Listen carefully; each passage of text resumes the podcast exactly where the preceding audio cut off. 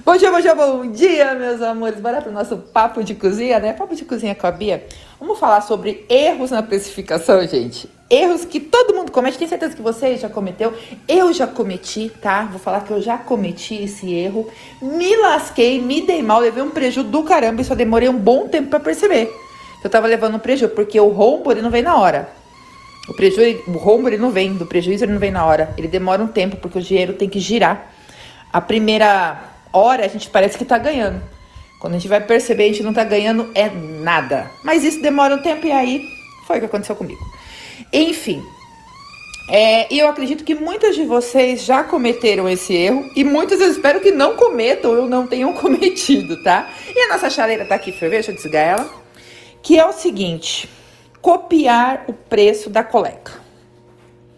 Gente, eu fazia feira há uns 15 anos atrás, 18 anos atrás, fazia feiras, né? Feiras de artesanato. E eu, tipo, entrei na feira, já tinha outras pessoas já vendendo basicamente o que eu vendia.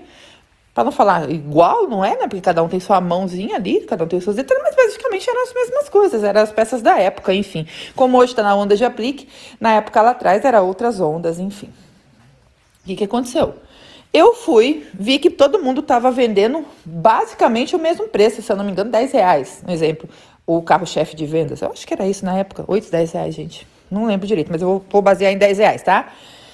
Eu fui, vi que era isso. Quando eu entrei, falei, tá, né? Tá todo mundo fazendo isso, vou pôr também a minha 10 reais. Gente, eu não fiz conta. Eu confiei naquilo que eu tava vendo. E essa foi a maior cagada. Por quê? Porque a pessoa pode estar errando e não sabe. A outra pessoa que eu copiei o preço. E ela vai ir para o buraco e eu vou ir junto. Por quê? Porque eu não fiz a minha conta. Mas eu estou errando duas vezes. Eu estou errando uma de ter copiado o preço da pessoa, porque eu já fiz isso, gente. Tá?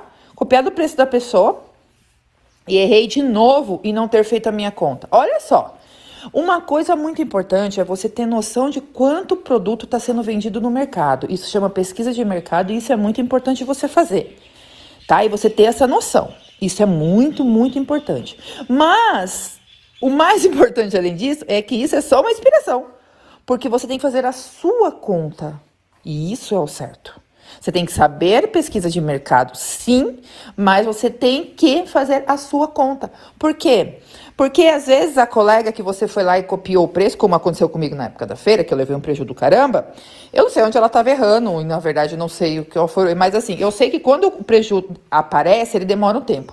Não é no primeira, na primeira hora, assim, né? Ele demora meses, às vezes. para você se tocar que você não está ganhando dinheiro, você está trabalhando de graça, está perdendo dinheiro. Então isso demora um tempo para girar.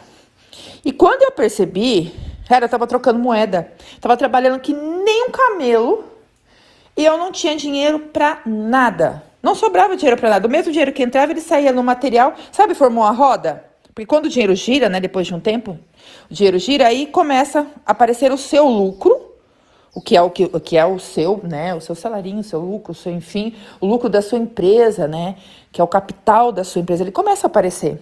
E o lucro. E não, não aparecia. Eu só girava. Então o dinheiro entrava e o dinheiro saía, sabe, para material. Quer dizer que eu não estava ganhando nada. E aí que eu fui fazer conta. Olha, olha a burrice. E aí que eu fui fazer conta. E eu vi que eu estava levando um prejuízo do caramba, gente. Prejuízo do caramba. Eu tava trabalhando que nem um camelo para não ganhar nada. Por quê? Porque eu não fiz as minhas contas. E aí eu sentei e fui fazer as minhas contas, sabe?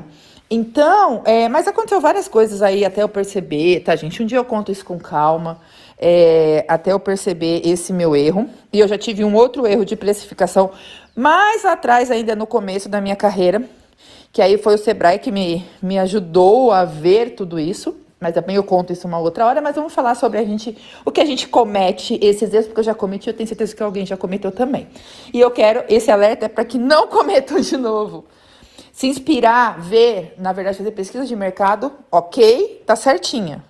Mas não ir pelo preço da pessoa. E tem muito aquilo também. Ai, qual a sugestão de venda dessa peça? De preço de venda? Quando a pessoa fala uma sugestão de preço de venda para vocês, é uma sugestão, gente. É um mais ou menos ali. E aí tem gente que pega a sugestão de preço de venda de, que a outra pessoa falou e pumba, coloca na peça dela. Ela também não fez conta, também é um erro grave. Por que você tem que fazer a conta, gente? Porque você tem que saber quanto material chegou até a sua mão. Ah, Bia, mas eu não pago correio. Eu pego aqui na minha cidade mesmo. Ok. Mas você teve que ir até lá. Isso levou um tempo. Se você pegou ônibus, você gastou dinheiro do ônibus. Se você foi de, de carro, você gastou a gasolina, o combustível. Certo? E mais o seu tempo. Beleza? Aí tem o valor do produto. Tem o valor que você gasta de produto na sua peça. Tem o tempo que você levou. Ah, tem o corante que você usou. E uma coisa que ninguém nunca lembra: tem a luz que você usa. Ah, mas meu marido paga a luz. Ok, se o seu marido um dia falar assim, não vou mais pagar a luz, você vai trabalhar no escuro? Não, né? Então tem que ter um pouquinho ali, gente. É a coisinha do se ajudar. Porque cada vez que você tira esses valorzinhos da sua precificação, alguém tá pagando a conta. Tá? Vamos por aí, vamos pensar assim. Ah, eu não vou colocar o valor da luz aqui não, porque meu marido tá pagando a conta de luz, né? Ou eu pago a conta de luz já normalmente, eu já moro aqui. Beleza. Então alguém tá pagando. Se esse alguém deixar de pagar, você vai ter que trabalhar no escuro, mesmo que seja você. Ou que seja seu marido, sabe? Vocês entenderam o que eu quero dizer? Você usa água, isso tem que entrar na sua precificação. Você usa internet, isso tem que entrar na sua precificação. São custos fixos da sua casa, do, ou do local que você trabalha. Porque imagina que seu negócio cresça muito, que é o que a gente quer, e você vai alugar uma sala para você. Nessa sala você vai pagar água, nessa sala você vai pagar luz e nessa sala você vai pagar internet. E aí, que isso já não está no seu preço? Como é que você vai fazer lá para pagar? Quando o seu negócio crescer você tiver que ir para um lugar grande, que vai ser incrível. Como é que você vai fazer? Você vai falar pro teu marido? Ó, oh, vai lá pagar minha luz? Ou você vai falar assim, ah, eu já moro aqui mesmo, né? Eu vou morar aqui, vou pôr meu quartinho aqui. Não dá, gente. Vocês estão entendendo o que eu quero falar para vocês? Então, é muito, muito, muito, muito importante. Façam as suas contas. Aqui eu não estou ensinando ninguém a fazer precificação, não. Eu só estou querendo dizer para vocês que erros que a gente comete, que é ir pelo valor do outro, sem ter feito as nossas contas. E fazer as nossas contas, eu vou falar para vocês que é bem chato, tá? É bem chatinho. No começo é chato, mas depois que você pega o jeito e o macete, aí é rapidinho e você não leva preju. Depois que eu aprendi a fazer as minhas contas das minhas peças, dos meus produtos, eu nunca mais levei preju. E aí sim eu vi o que era ganhar dinheiro. Porque o biscuit dá dinheiro.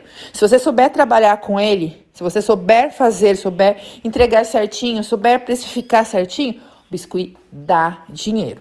Porém, se você errar na precificação, errar nas contas, você vai estar tá trocando moeda e não vai ganhar dinheiro e não vai ver dinheiro.